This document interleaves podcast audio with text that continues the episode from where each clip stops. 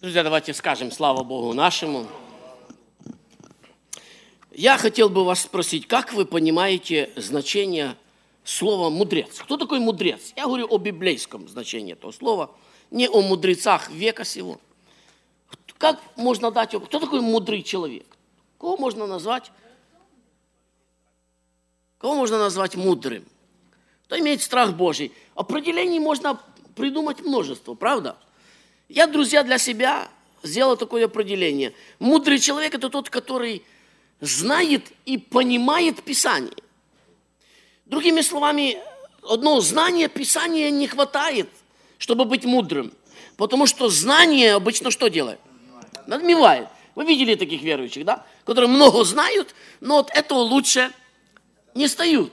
Это знание, которое надмевает. Если же твое знание практичное – вот тогда у тебя начинает расти внутри мудрость.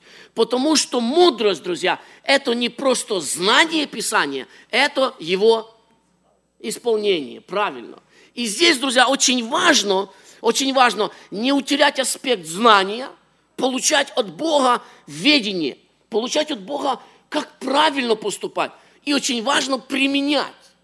И я хотел бы, чтобы вы запомнили мое вступление – я у вас попрошу разрешения чуть-чуть затянуть свою проповедь. Можно? Спасибо. Я вас спросил разрешения. Ты не видел просто. Я, друзья, хочу сегодня проповедовать. Тема моей проповеди знакома вам на слух. Тема моей проповеди 30, 60 и 100 крат. И я хочу, друзья, так как я сделал такое вступление, хочу, чтобы вы поняли, что Господь в Писании положил некоторые принципы. И Он положил эти принципы не просто, чтобы мы с ними знакомились. Например, принцип сеяния и жатвы. Зачем он в Писании? Затем, чтобы ты мог более-менее предвидеть свое будущее. Так или нет? Ты будешь жать в будущем то, что ты сегодня сеешь. Ты должен понимать практическую сторону. Это если я просто знаю, что я пожну все то, что посею, и не применяю этот принцип на практике, я, друзья, глупец. Я буду мудрым человеком, если я поняв принцип в Писании, сделаю его практическим, сделаю так, чтобы он в моей жизни работал, чтобы он приносил мне пользу, друзья. И поэтому принцип о котором я говорю, или закон духовный, как хотите, так называйте себе, он называется 30, 60 и 100 крат. И давайте мы обратимся к месту Священного Писания, где сам Христос говорит. Он говорит так, я читаю один стих только, я буду выборочно читать некоторые места Священного Писания. Он читает один стих и говорит так, посеянное же на доброй земле означает, слушайте внимательно, кого это означает, слышащего слово, во-первых, человек услышал. Дальше написано, и разумеющего, который бывает плодоносен. А бывает что? Не плодоносен. Да? Но этот плодоносен. И смотрите, можно бы было поставить здесь точку. Слышь, добрая почва, слышащий Слово Божье, который бывает плодоносен. Если бы стояла точка, я бы сказал бы, ну, все, точка – Четыре почвы, дальше не идем. Но Христос в премудрости своей дальше говорит, который бывает плодоносен так, что иной приносит плод во сто крат, иной в шестьдесят, а иной в тридцать. Причем обратите внимание, что когда Христос истолковывает эту притчу, он не начинает с 30 крат, он начинает всегда с важнейших вещей. Друзья мои, я когда готовил эту проповедь, честно вам скажу, я залез в интернет, обычно так делаю, я залез и просмотрел, э, потому что у меня обычно, когда Дух Господень мне что-то говорит, у меня уже складывается как бы костяк этой проповеди, и мне было интересно, о чем э, проповедуется это место. Вы можете проверить, я, правда, английских результатов не сильно проверял, в основном смотрел, что по-русски проповедуют, что наши славянские э, народы. И самое, самое главное, и самое большинство, не то, что большинство, я другого не нашел, там проповедуют о том, что можно получить плод – в 30 и 60 и 100 крат. И проповедуют буквально следующее. Вы сеете, давайте Богу 10 долларов, получите 30, получите 60. И самая основная проповедь. Если вы, если вы не верите, проверьте это на интернете. Друзья, я вам скажу прямо, простите меня, но это заблуждение. Потому что Писание говорит, что человек не получает 30, 60 и 100 крат. Принцип не написано, что ты получишь. Вы нигде не найдете выражение, что ты получишь в 30 и 60 и 100 крат. Вы найдете выражение, что ты можешь отдать в 30, 60 и 100 крат. Вы разницу улавливаете? Поэтому я, друзья, не нахожу это учение правильным. Я считаю, это полнейшее заблуждение. Потому что если бы, это был, если бы этот принцип работал, то все мы бы с вами были миллионерами. Ты 100 долларов положил, пожал бы минимально 300. Где-то как-то. Но если вы, если вы человек разумный, вы знаете, мы ложим, мы даем, много даем бывает. Но миллионером из нас никто не стал. В 30 крат мы прибыли еще не получили по той причине, что этот принцип абсолютно о других вещах. Итак, друзья мои, я хочу теперь задать вам следующий вопрос, и мы двинемся в нашу тему буквально. Итак, Бог говорит, что есть добрая почва. Скажите мне, к какой почве вы себя причисляете? Вы добрая почва или нет? Кто здесь сидит тернистый, каменистый? Поднимите руку. Никто? Все добрая почва. Аминь. Слава Богу. Я рад за вас. Я очень рад, что вы все добрая почва. Да будет так. И себя тоже туда же причисляю.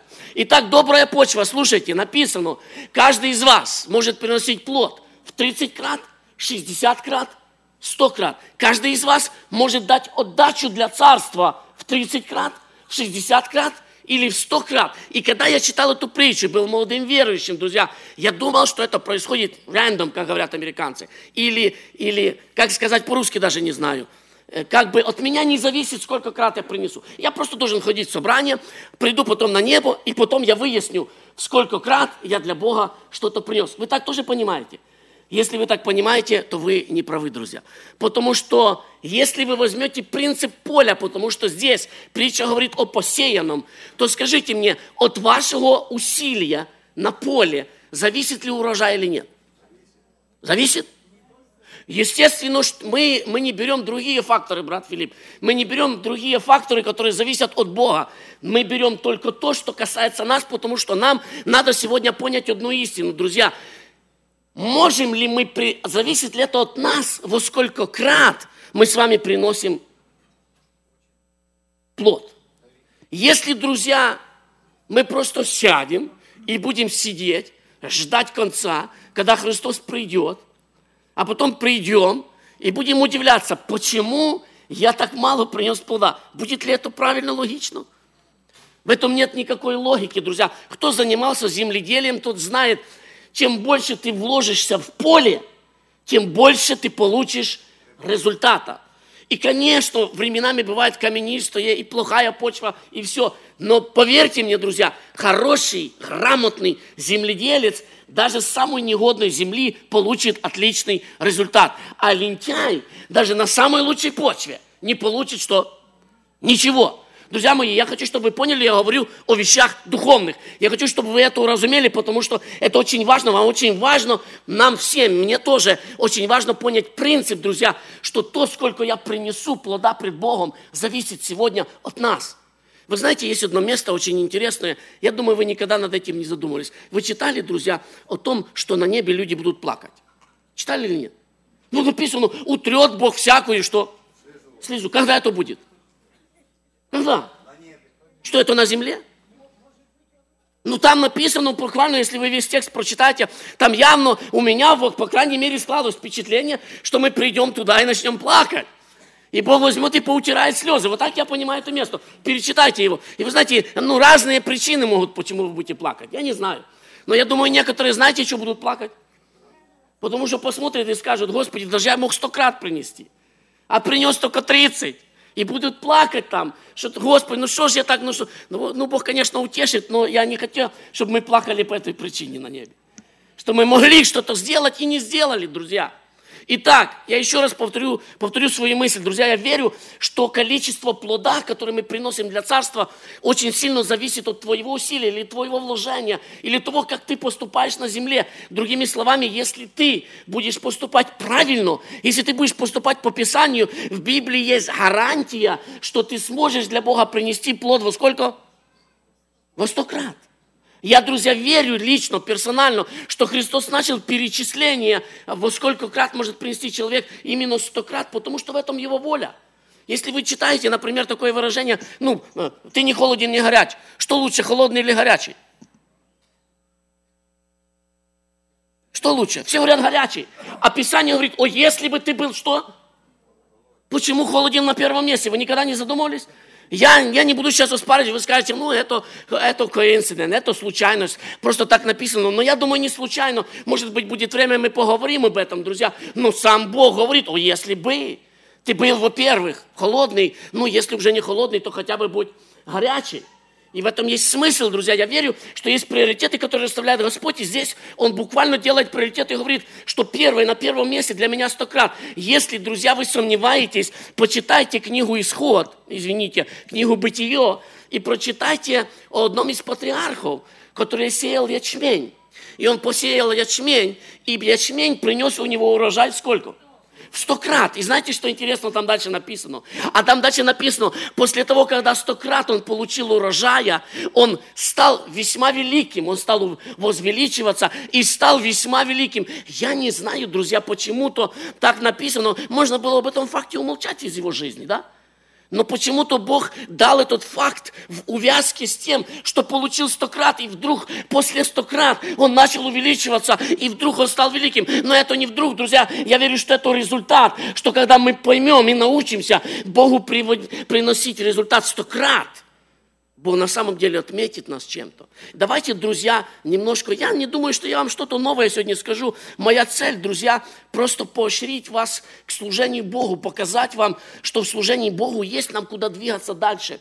Итак, друзья, я начал исследовать места Священного Писания, потому что таких мест есть очень много в Библии. Может, они не, не, на, не, на, не на поверхности, но мы сегодня с вами найдем такие места, которые описывают, как можно приносить Богу 30, 60 и 100 крат. Одно из таких мест, оно записано в книге Руфь.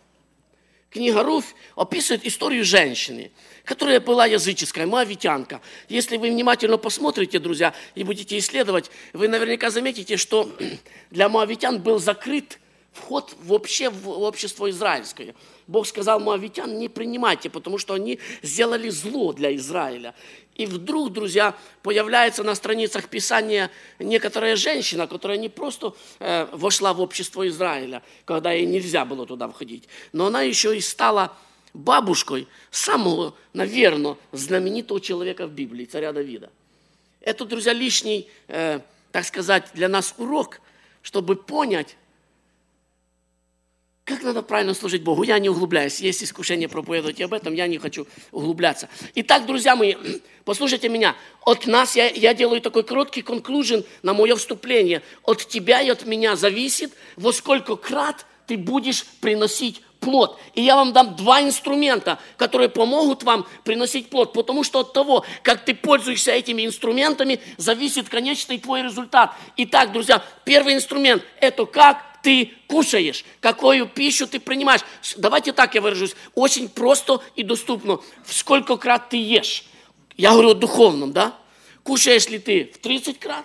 Кушаешь ли ты в 60 крат?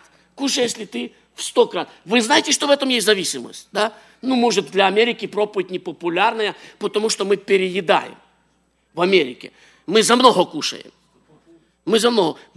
Я думаю, друзья, что кто, э, кто, на, кто наверняка, э, так сказать, пережил э, время, когда пищи не хватало, тот знал, что голодный человек – это не сильно большой работник. Плода от голодного, знаете, был когда-то один, я, по-моему, рассказывал эту, эту историю, это не притча, был один цирковой такой циркач, который имел два петуха у себя – Помни, я рассказывал то или нет? Да? Ну, повторюсь, может быть, кто не слышал. И э, он выставлял их для боев. Они сцеплялись, бились эти петухи. И всегда один из петухов побеждал. И интересно, что одна, один раз побеждал белый, другой раз побеждал черный. И каждый раз э, люди делали ставки на петухов, а хозяин петухов всегда угадывал, кто выиграет. Всегда. И заинтересовал одного человека, он пришел и говорит, откуда ты знаешь? Ну откуда ты знаешь, какой из петухов победит? Он говорит, я тебе скажу секрет, только ты никому не рассказывай. Хорошо. Он говорит, перед боем я одного хорошо кормлю, а другого вообще не кормлю. И всегда угадайте, кто побеждает? Тот, кто хорошо покушал. Я говорю о духовных принципах, друзья. Если мы будем правильно духовно питаться – мы будем правильно духовно расти. Мы будем иметь достаточно силы для того, чтобы Богу принести плод. Друзья, почему мы не приносим Богу плод на 60? Потому что мы питаемся на 30. Если ты питаешься на 30 крат, ты никогда не принесешь плод на сто крат. Ты не доедаешь до сто крат. Когда дойдет дело, чтобы принести плод, где нужно усилие на сто крат, у тебя, физи... у тебя духовно не хватит силы. Тебе надо на сто крат питаться, чтобы приносить сто крат пользы, друзья. И так питание – это тоже 30, 60, 100 крат. То, как ты читаешь Библию, то, как ты слушаешь проповеди, это твое духовное питание, друзья. Это связано также и с молитвой, но о молитве я поговорю чуть-чуть отдельно. Итак, друзья, давайте будем читать 30 крат. Руф, Писание говорит так. Кто хочет следить, следите. Вторая глава книги Руф написано так. И сказала Руф Моавитянка на имени, пойду я на поле и буду подбирать колосья по следам того, у кого найду благоволение. Она сказала ей, пойди, дочь моя. Она пошла и пришла, и подбирала в поле колосья позади жнецов. И случилось, что та часть поля принадлежала Воозу, который из племени Елемелехова. Я к Воозу еще возвращусь. Запомните себе это имя, Вооз. Оно звучит как Боаз на иврите. Но я к Возу еще возвращусь. 30 крат. Руф начинает подбирать колосья. Что такое 30 крат, друзья? 30 крат – это leftovers по-английски, или остатки по-нашему. Потому что русское слово «остатки», оно не передает полного значения. Leftovers по-английски означает то, что кто-то не доел. Да? То, что кто-то, кому-то кто-то сел, нормально покушал. И после него осталось leftovers, да? Остатки после него остались. И вот этими остатками питалась Руф, друзья, 30 крат. Это leftovers. Это кто-то нормально наелся, а тебе откинул что? То, что осталось. Вы знаете, почему Руф питалась в 30 крат? Скажите мне, почему Руф питалась в 30 крат? Потому что у нее другой возможности не было. Теперь я вас прошу, скажите, а у вас есть возможность питаться лучше? Есть? Конечно, есть. Конечно, есть. Руф была ограничена, ей никто не дал больше. Друзья, было время, когда, да, на самом деле нам не давали больше – и мы нуждались в питании, и кто хотел, тот получал, друзья. Но сегодня не говорите, что я питаюсь в 30 крат, потому что мне не дают. До сегодня пищи множество на столах Господних, но тем не менее некоторые люди, некоторые христиане питаются остатками. То, что осталось после кого-то, где-то что-то услышали, где-то какой-то кусок проповеди выхватили, где-то как-то попали на середину собрания и понабирали этих колосочков. Скажите мне, человек, питающийся в 30 крат, он с голоду помрет или нет? А? Да нет, не помрет. Не помрет, он будет жить. Руфь и Ноеминь питались 30 крат и с голоду не умирали. Но вы знаете, что я вам скажу? Глупец будет тот, кто может получить больше и будет дальше есть leftovers. Аминь. Друзья, нету мудрости у человека, который может перейти на ступеньку выше и все же будет питаться в 30 крат. Я скажу даже больше. Когда мы придем на небо и принесем Богу 30 крат и начнем Богу объяснять, почему мы принесли в 30 крат, то Бог наверняка тебя спросит, слушай, а что ты не мог взять больше питания? А что я для тебя не накрывал стол? А что ты не мог получить? Да мог, друзья. Просто у меня было бизнес, у меня еще, у меня, у меня просто времени, Боже, не хватало. Я просто питался остатками, потому что мое основное время уходило куда-то еще. Вот причина, друзья, почему сегодня христиане питаются остатками. Потому что у них на Бога не остается времени. У них есть на что хочешь время, только не на Библию, только не почитать, только не побыть в общении с Господом. У них на это нет времени. Я не буду останавливаться на 30 крат, друзья. Я не хочу, не хочу сегодня никого уничижить. Знаете почему? Потому что и 30, и 60, и 100 крат, это все-таки, как ни крути, почва добрая. Это Божье Царство. Но, знаете, я хочу также вам оставить одну простую мысль. Временами Бог просто требует от тебя. Требует. Представьте, представьте, если бы Вооз, как я уже сказал, я вернусь к Воозу позже чуть-чуть. Представьте, если бы Вооз сказал жнецам, сказал, отбрасывайте Руфи, как он сказал, да? Пускай еще берет от снопов немножко. А Руф пришла и сказала Воозу, да не, я останусь на leftovers, я останусь на этом самом чтобы, как вы думаете, Воз взял бы ее в жену или нет? А? Мудрая бы она показалась в глазах Вооза и достойное звание его жены или нет? Я тоже думаю, что нет. Я тоже думаю, если бы она отказалась а, и сказала, да не, я это вот, ну мы голодны, ну да, ну, знаете, такая скромность такая какая-то, э, вроде как скромность, но в этой скромности нету ничего Божьего. Это глупость, друзья. Если Бог сегодня дает нам возможность питаться, друзья, берите от Божьего стола. Аллилуйя. Берите 60 крат, потому что 60 крат это лучше, чем, чем 100. Знаете, что интересно? Чем 30, извиняюсь. Оговорился, спасибо, Саша. Знаете, что интересно? Если вы когда-либо когда кушали, э, ну, я не знаю, э, как, как вам объяснить, но, э, например, борщ когда-то варили из, из крапивы. Кто ел борщ из крапивы? борщ из крупы наши варили. Сегодня не варят, знаете почему? Знаете почему? Щавля достаточно, да? И щавлевый борщ лучше, чем крапивный. Молодежь вообще не знает, о чем я говорю, потому что они не представляют, что крапиву вообще можно варить и кушать. Но было время, когда варили борщ из крапивы, я это знаю. Я, правда, честно вам сказать, я его тоже не кушал, я не сильный фан такого борща. Но я вам говорю, друзья, что если вы попробуете 60 крат, к 30 крат, вы что? Не возвратитесь. Часто наша проблема в том, что мы никогда не заглядывали за завесу, мы никогда не пытались проникнуть дальше, мы просто остаемся в том, что мы есть. Мы, мы навсегда застряли во внешнем дворе, я к этому немножко перейду дальше. Но вы знаете, когда человек попробует что-то лучше, Библия говорит, если ты попробуешь старое, старое вино, ты поймешь, что оно лучше, чем молодое, и уже ты не захочешь пить молодое, ты скажешь, дай мне то, что лучше – мне не надо то, что хуже. Конечно, если будут голод, может быть, мы с вами перейдем назад на крапиву. Но пока есть изобилие, я хочу получать от Бога больше. Я читаю 60 раз, чтобы сильно не затягивать, друзья. Смотрите, написано так.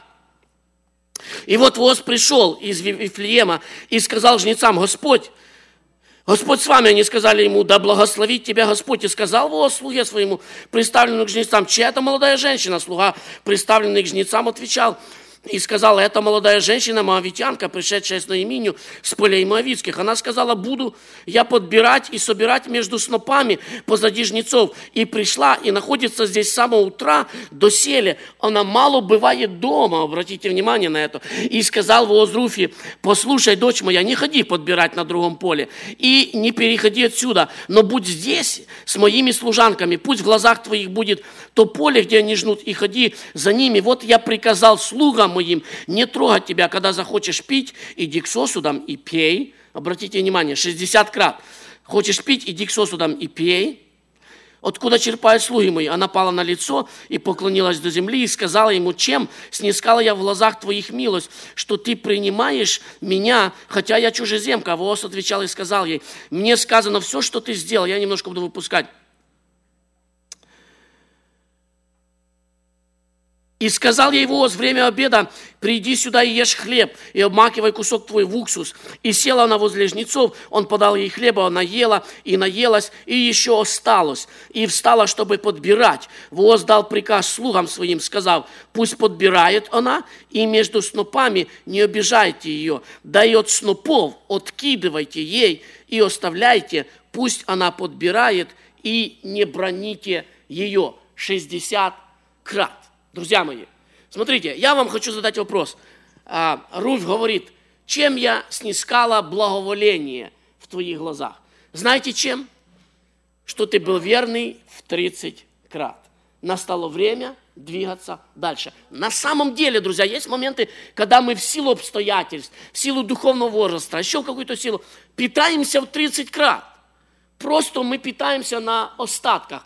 Но Бог, видя это, говорит, окей, хорошо, все нормально, время тебе настало кушать лучше, больше. Смотрите, я не буду, друзья, углубляться, потому что э, в, в это, это все повествование имеет свой смысл. Я бы даже, может быть, взял бы и на разбор эту тему. Но она 30 крат, 60 крат включает в себя 30 крат. Другими словами, у, колосья остались. Она подбирала то, что подбирала, но до этого он добавил и говорит, бери, бери, откидывайте ей, откидывайте ей. То, то, что это принадлежит кому, то, что откинулось. Это возу принадлежит. Потому что то, что осталось на поле, принадлежит тому, кто пришел на это поле. Так говорит закон ветхий. И было сказано, до конца поля не дожинай, дай возможность пришельцу э, голодному прийти от твое поле немножко взять. Но то, что в снопах, принадлежит хозяину поля, друзья. И вот он берет и то, что его откидывает, друзья. Вот, знаете, на что это такое? Ну, как это понимать? Если 30 крат, это на остатках, это что-то там где-то перехватился. Знаете, как, как бывает, не, нету времени покушать, прилетел, Жинка, взлепи бутерброд. Она бутерброд склеила, ты его съел. Один брат говорит, что кушал, что музыку слушал. Так вот это, это leftover у нас, да? Это так, как, как бывает на, на 30 крат, да?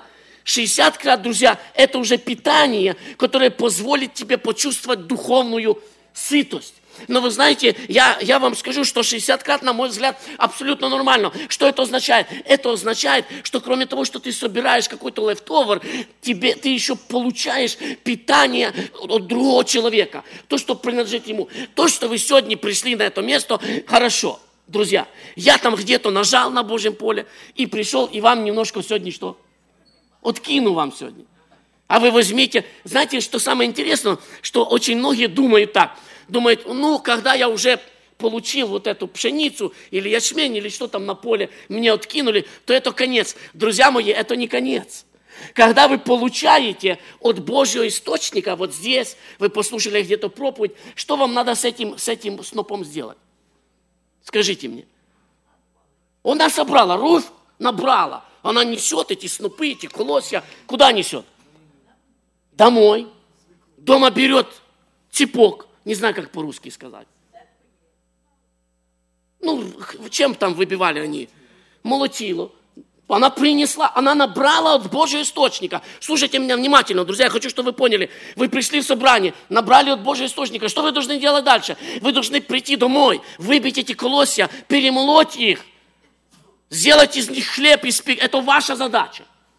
Это ваша задача. Мы, знаете, как интересно, мы хотим часто, получая Божье питание, мы хотим так, чтобы не просто нам дали хлеб, но еще и этот хлеб переживали, еще в рот вложили, чтобы за меня ковтнули. У нас сейчас такое настало христианство. Извините, я смотрю, брат, расскажи и объясни. Уже объяснил. Да не, еще не понимаю. Уже и так объяснил. И это еще не понимаю. Но уже куда же дальше разжевывать? У тебя что, совсем зубы духовные повыпадали? Да ты должен сам учиться питаться, друзья. Вы должны набирать здесь, прийти домой, открыть. Все, о чем сегодня проповедовалось? О, сегодня проповедовалось о, о, о, о 30, 60, 100 крат, да? Прийти домой, просмотреть эти места. А может там Саша что-то придумал? Может, он что-то там, знаете, сфантазировал. У Саши с фантазией, слава Богу, все нормально. Приду домой, почитаю, раз, размолочу эту пшеницу, размелю ее до, до мелочи. Друзья, вот это место происследую, просмотрю, сяду с моим домом, перечитаю еще раз и еще раз, друзья. И этот процесс позволит тебе духовно расти. Не просто прийти послушать и, и прийти домой и сказать, да, хорошая была сегодня, хорошая была проповедь. И через 15 минут за запеченную курку и забыть, о чем там проповедовалось друзья, размалывайте Слово Божье дома, работайте над ним. Это вот это потому, что, что 30 ты берешь, что 60 ты берешь, что 100 крат ты берешь, ты все равно обязан приготовить его, чтобы оно было для тебя вкушаемо. И вот, друзья, что такое 60 крат? Это ты получаешь питание извне.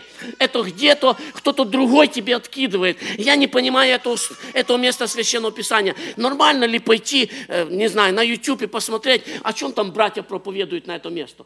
Нормально, сестра Катя, нормально. Духовный возраст мне лично временами не позволяет, вы знаете. Я когда особенно иду к книге пророков, но ну, я их не понимаю.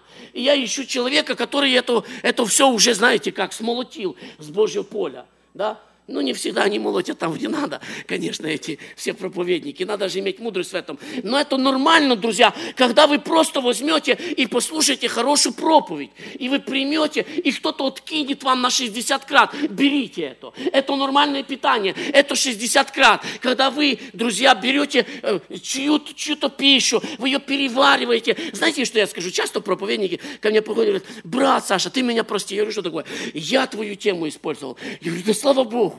Аллилуйя! Это же не мое, да? Я когда-то с одним учителем зацепился, у него авторские права на проповедь. Я говорю, я говорю, не говори, что через тебя говорит Дух Святой. А говорит, почему? Говорю, потому что авторские права поставил. Если, если это Дух Святой говорит, то права принадлежат ему. А если ты говоришь, то не ставь, то, то туда встав авторские права. А если, а если ты говоришь, то мне твоя проповедь не нужна. Мне твои мысли не нужны. Мне нужно, что Дух Святой через тебя говорит. Вот так мы должны понимать, друзья. Это работает Господь. Это ее работа через учителей. Он откинул тебе сегодня, друзья. И это нормально. Плохо, если мы на 60 крат с вами застрягаем. И я вам скажу честно, не судите меня, но, наверное, процентов 90 народа сегодня, если не 30, то 60, привыкли, чтобы их кормили, чтобы им всегда давали, чтобы им объясняли, чтобы пища исходила от кого-то другого. Друзья мои, эта привычка неплохая до определенного возраста, правильно? Нормально, если у тебя есть ребенок, и он приходит домой и говорит, мама, насыпь мне поїсти. И мама встает и насыпает, и готовит, да? Но если у тебя ребенок, которому 40-50 лет, и он регулярно питается у своих родителей. Может, пора родителям сказать, иди зарабатывай на свой хлеб. Ты уже достаточно прибыл в доме отца, чтобы научиться молотить самому. Ты уже достаточно вырос. Мы временами это не понимаем. Знаете, дети всегда, они такие, ну, оно, в принципе, и неплохо время от времени у мамы поесть, правда? Хоть тебе и 40, и 50, никто же не осудит, что ты время от времени заскочишь к маме на мамин борщ, чи на котлети, чи на голубці, що там хто любить у мами, знаєте. Да, жінка ж вроді так не зробить, ну, як, як чия, звісно, це ж, це ж понятно, да? Если кто-то питается в мамином доме, э, братья, э, жінка, жінка не должна знать, потому что жінки, голубцы всегда должны быть самые лучшие. Так? Я же правильно говорю. Но это не грех, если мы время от времени заскочим к маме и покушаем. Грех, друзья, когда мы с вами питаемся там постоянно. Грех, когда мы застроем там. Грех, когда мы addicted, когда мы просто привыкли. Я уже без этого проповедника жить не могу. Какая следующая проповедь? Друзья, сегодня даже некоторые проповедники поступают специально так. Они зацикливают на себя народ, знаете, что ты только мою проповедь слушай. Я тебе вот, вот Бог так открыл мне сегодня, я тебе дам. И народ привязывается, и проповедник сам не понимает, что он становится виновным, потому что цель любого проповедника привести вас к той точке, где вы сможете самостоятельно питаться от Божьего стола, где я не нужный буду вам, чтобы объяснять и истолковывать, только ты и Господь. Знаете, почему это важно? Потому что сегодня мы можем получать от кого-то что-то, но наверняка настанет такой, такой день в вашей жизни, когда не будет пастора, не будет учителя, не будет Саши, не будет еще кого-то, они не объяснят вам, останешься ты и Бог, и тебе надо будет, друзья, получать от Бога пищу напрямую. Итак, друзья, сто крат. Вы знаете, что произошло дальше? Посмотрел на нее воз. Хорошая, хорошая. Ну, что еще добавить? Не буду рассказывать всю вам историю. И он женится на Руфи, и она стает хозяином всего поля. Сто крат, друзья. Вот к чему мы призваны. Мы призваны, друзья. Наш Господь Иисус Христос, Он хозяин всего, а мы Его невеста. Мы призваны к тому, чтобы получать доступ ко всему полю, друзья. Чтобы мы могли прийти на любое место из этого поля. Открыть и что? И пожать. Имеем право. А теперь скажите мне, когда вы открываете книгу Исаии или книгу Иеремии, когда вы в эту часть поля попадаете, сильно мы жнем? Сильно мы можем оттуда что-то нажать? Только по окраине, может быть, да? Ну, если Исаия, то 53, да? Если Иеремия, то тоже там какие-то места такие. Возови ко мне, я услышу. Друзья мои, я вас призываю, знаете почему? Почему это больно сердцу моему?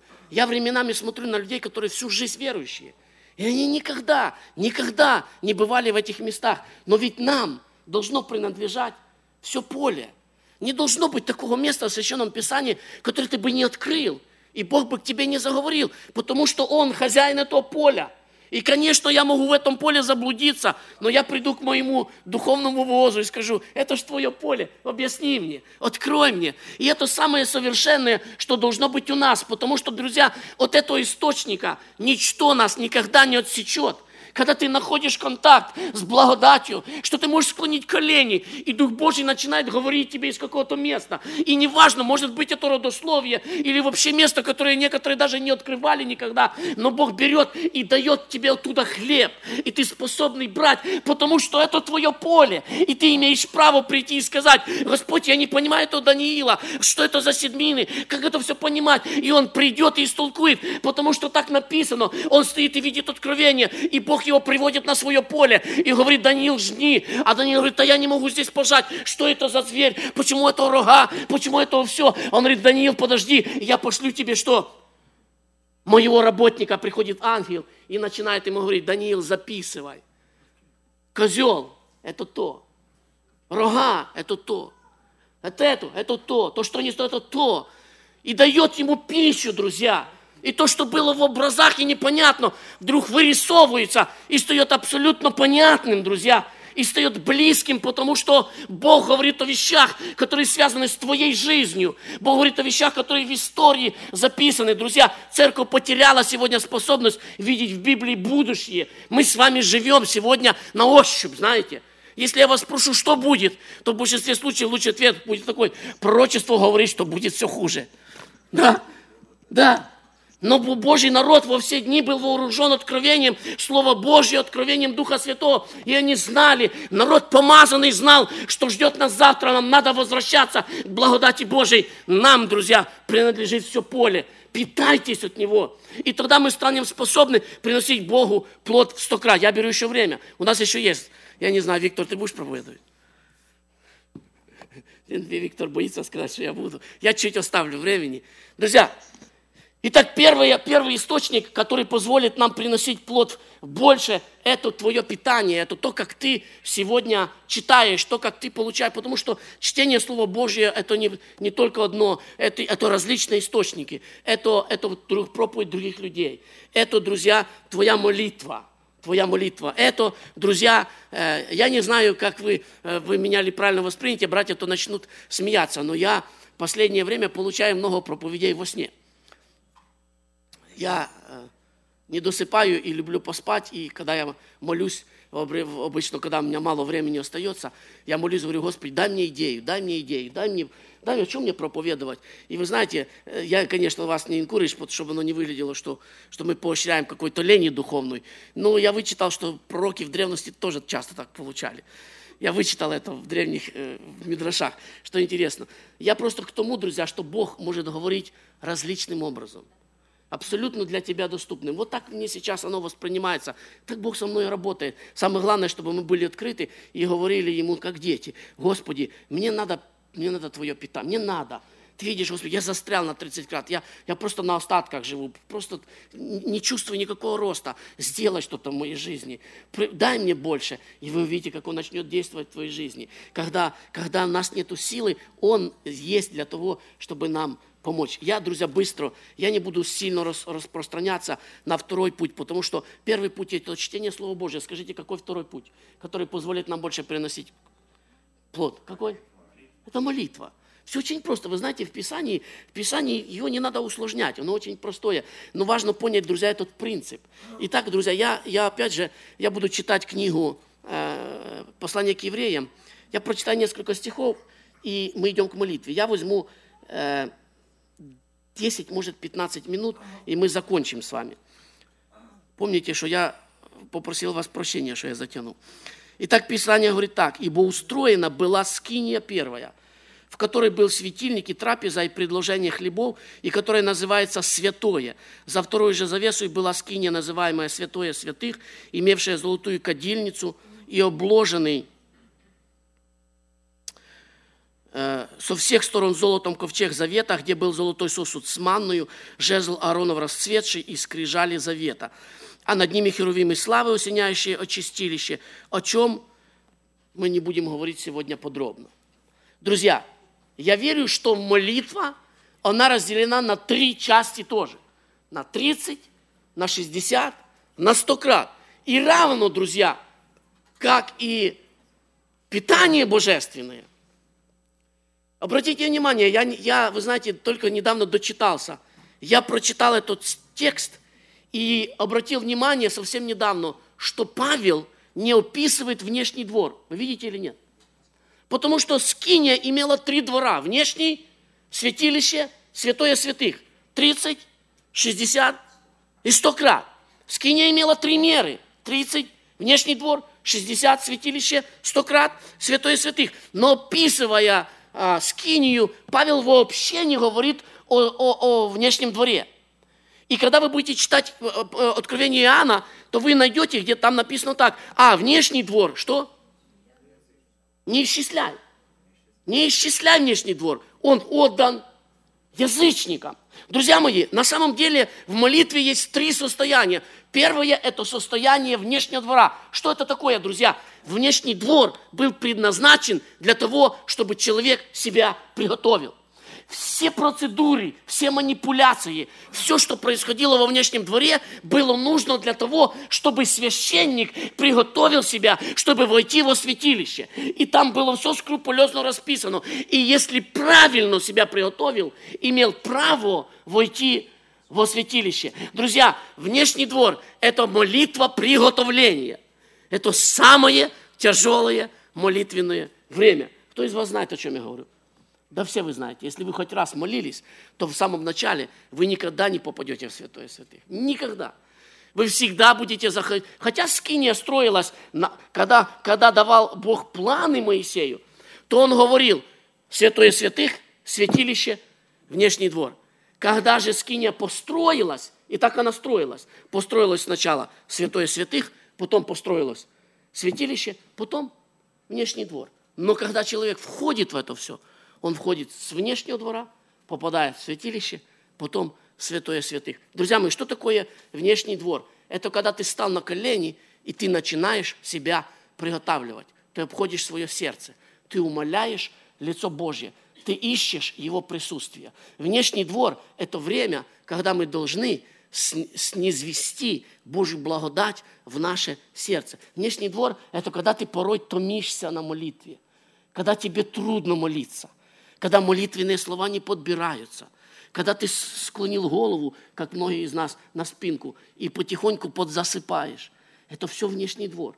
Это время, когда ты приготовляешь себя, когда ты... И есть такие, знаете, которые ищут. Есть такие, что попали во внешний двор, и они что-то делают. Там идут жертву, приносят за себя, умове, еще что-то. А есть такие, что пришли во внешний двор, и знаете, что делают? И да. А что там? А, а что там? А, а что там сестра Катя? А, и вот такие, кто себе, не, себя не приготовляет в внешнем дворе, они никогда во святилище что? Не, вы, они не попадают. Они пришли на молитву, понаблюдали, что там творится во внешнем дворе, и пошли. И вся, весь их разговор будет только во внешнем дворе. Они будут рассказывать, что там э, э, баба Катя как молилась, что там Шевцов сегодня на, на молитве кричал, что там еще что-то. Это все будет касаться только внешних проявлений, друзья. Я, я хочу, чтобы вы поняли практическую мою проповедь. Это все будет касаться только внешнего двора. И никогда они не перейдут черту внутреннего двора. Никогда они не заметят, что происходит внутри с душой человека во внешнем дворе. А во внешнем дворе душа человека должна приготовиться. Я не буду рассказывать о внешнем дворе, потому что вы все знаете, что это такое. Знаете, когда очень сильно чувствуется внешний двор? Двор. Встаньте ночью для ночной молитвы. Встаньте, и вы почувствуете силу внешнего двора. Когда тебе хочется спать, тебя клонит, да, у тебя видение начинается, и ты после этих видений просыпаешься через два часа и так дальше. Это внешний двор, это томление. Самый лучший видно внешний двор, когда ты ночью встаешь на колени. Редко бывает, друзья, ночная молитва, чтобы ты, у меня практически не было никогда, чтобы ты, ну, может быть, когда тебя ангел разбудит, чтобы ты встал ночью и замолился. Но всегда у тебя есть вот этот период, когда ты томишься, когда ты ищешь, когда ты сердишься, когда ты думаешь, там все уже кину, пойду спать и так дальше. И потом вдруг начинается момент, друзья, потому что внешний двор кончался тем, что священник вставал перед вход в скинию, и первосвященник брал рог с елеем и выливал ему на голову. Вы знаете, о чем я говорю? Ты стоишь, ты томишься, ты то, и вдруг ты чувствуешь, Ава Отче. И вы знаете, что происходит? Время выключается. Когда ты приготовил себя, и Бог посмотрел на тебя, и все, и первосвященник, наш Господь, пришел и вылил на тебя елей, когда сошел Дух Святой. Вот тогда ты можешь, вы знаете, о чем я говорю, ты можешь молиться час, два, три, для тебя время, ты открываешь глаза, думаешь, ого, два часа, как, как пролетели? Потому что в присутствии его один день, как тысячи лет, а тысячи лет как один, а что это значит? Это значит, я не знаю вообще, что такое время – Друзья мои, внешний двор, он нужен, чтобы приготовить себя. Я только возьму по одному предмету, и мы идем молиться, друзья. Как я еще обещал, меня еще 10 минут. Смотрите, внутренний двор, там было три, три предмета, 5 минут. Хорошо, я успею за 5. Может быть. У проповедника тоже один, один день, как тысяча лет, знаете. Смотрите, я возьму по одному предмету. Потому что внутренний двор – внутренний двор. Вот там было много, там, там был стол хлебов предложения. Знаете, что, что меня самое больше нравится во внутреннем дворе? Мне нравится светильник. Знаете, почему светильник очень важно? Потому что светильник – это вещь, которая дает свет. И я вам гарантирую, друзья, что рано или поздно в молитве вам надо будет свет – и вы знаете, что так же, как с, этим, как с этими снопами, когда мы пользуемся чужой поддержкой, обычно, когда нам нужен свет, когда мы не знаем, как поступать, какие-то серьезные перемены в нашей жизни, что-то надо сделать, жениться, не знаю, работа меняется, еще что-то, мы обычно ищем божественного светильника, потому что наша дорога во тьме, и мы не знаем, как идти. Нам нужен светильник, друзья, и мы часто идем к пророку, и это нормально, как я уже сказал, 60 крат это нормально, друзья, но важно иметь личный светильник в своем доме, друзья. Важно иметь личное откровение от Бога. Важно научиться входить в присутствие Божье на молитве так, чтобы ты сам понимал, чтобы не другой тебе сказал. Знаете, часто бывает, да, этот Саша мне насоветовал. А что ты до Саши пошел? Иди до Божьего светильника, Ава Отче. Пускай он загорается. Но это ж трудно. Надо же внешний двор со всеми трудностями преодолеть. Но если ты преодолеешь, то во внутреннем дворе есть откровение. Друзья, почему я вообще об этом говорю? Потому что мы живем в такое время, я верю. Настанет такое время, друзья, здесь в Америке, когда вам всем нужно будет личное откровение. Когда вам надо будет встать на колени семьей и помолиться Богу, и получить откровение. Не то, как Вася, не то, как тот, не то, как учитель сказал. Господи, ты мне скажи. Мне нужен твой свет, Ава Отче. Я не знаю, куда идти. И для этого надо учиться нам сейчас, сегодня, пока есть возможность. Друзья, склоняйте колени, входите в присутствие Божье, которое приведет вас к божественному светильнику. Когда он загорится, знаете, как происходит? Когда божественный светильник загорается, тогда уже все люди тебе говорят, вот так делай. Ты говоришь, знаешь что, я знаю, как делать. Меня никто не сбьет, мне Бог сказал, аллилуйя. Друзья, я заканчиваю. Последнее место – это место, где Господь являлся сам, святое святых. Я хотел бы только очень коротко поговорить о том, что святое святых – это место, которое сильно изменяет наше сердце. Только в святом святых были скрижали, на которых были записаны заповеди. Мы идем с вами к молитве уже. Десять заповедей, или неправильно сказать, десять слов – десятисловие, которые Божий перст, я хочу на это сделать ударение. Буквально, если по нашему разговорному языку сказать, это был кусок камня, второй камень, который Моисей высек сам. Первые скрижали высек Господь, вторые Моисей высек сам. И когда он принес их в Божье присутствие, Бог взял свой палец, свою десницу, свой перст и написал 10 слов на каменных скрижалях.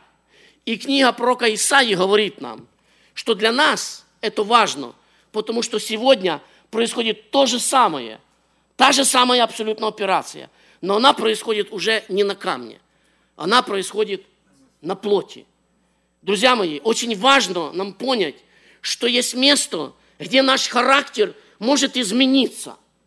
Если ты раздражительный, иди в присутствие Божье, где Господь перстом напишет на твоем сердце заповедь, которая вылечит тебя от раздражительности. Если ты сребролюбивый, есть присутствие Божье, которое избавит тебя от сребролюбия, друзья. Если твой ребенок непослушный, возьми его за руку, продержи его до... Я знаете, что я заметил? Однажды был момент, когда, знаете, мы молились с семьей. И Тимофей, вы знаете все моего Тимофея, большинство из вас. Это такой человек, что на месте не посидит.